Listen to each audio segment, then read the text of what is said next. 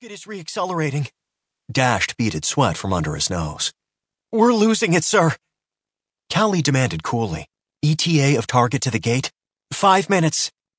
At two minutes, Farragut asked again. Deficit to intercept? Ten seconds, Jeffrey reported gloomily. Farragut hesitated, ordered, Push the missile. The resonant control signal went out to the Star Sparrow's guidance system. Bulk, Fire Control reported. Override bulk. Overriding aye. Distortion. Missile flame out. Star Sparrow is running dead. There would be no more acceleration for the Star Sparrow, no course correction. The missile sped on inertia. Deficit at 15 seconds. 16. Climbing. The young specialist turned his eyes up. We're not going to make it, sir. This is it. Barring miracles, it was all over. Done is done. Farragut could only watch and wait out the final minute. Wait for what? For nothing, he hoped. John Farragut inhaled deeply. His chest felt full of heavy air, as if a gorgon swarm were sitting on it. He told himself it would be okay. In 54 seconds, Augustus would be laughing at him and asking him to explain why he opened fire on an unarmed, manned vessel, and John Farragut would be feeling ridiculous. He never imagined wanting so badly to be ridiculous. He searched for Jose Maria on deck, wanted to say to him, Here's to Augustus laughing. He felt a presence immediately behind him a touch, a breath on his hair, a kiss on his cheek. And he was angry.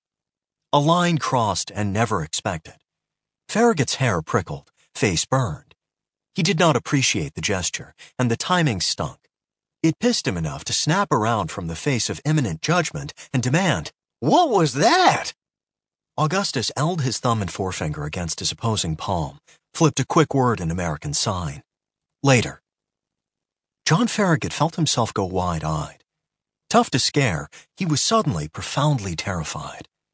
Later never comes. He stared into bottomless eyes. Crushing the tremor out of his voice, he commanded quietly, Now, I think.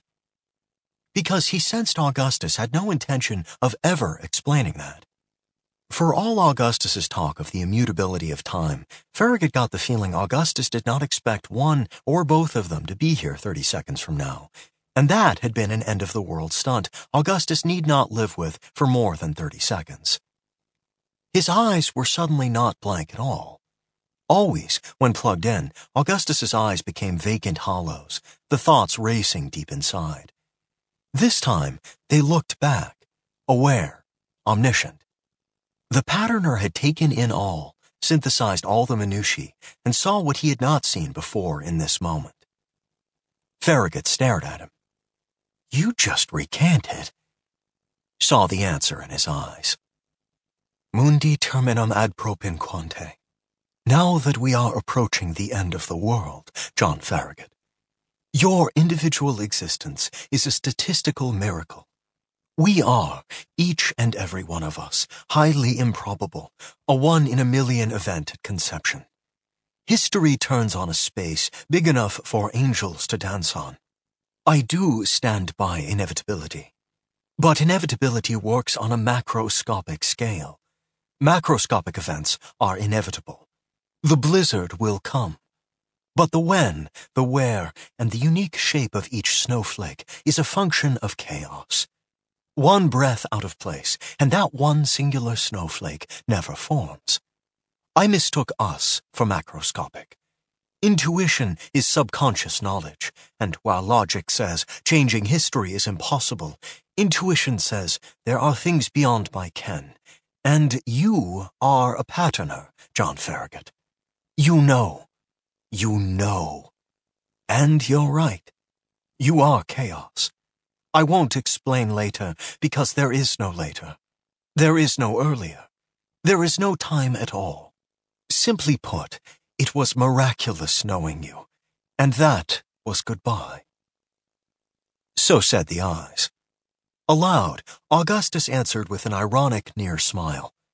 I still think you're an idiot. But Farragut understood him as clearly as if he'd spoken all of it. I'm right. The floor of the world kicked out from under him. This was the end of the world he knew.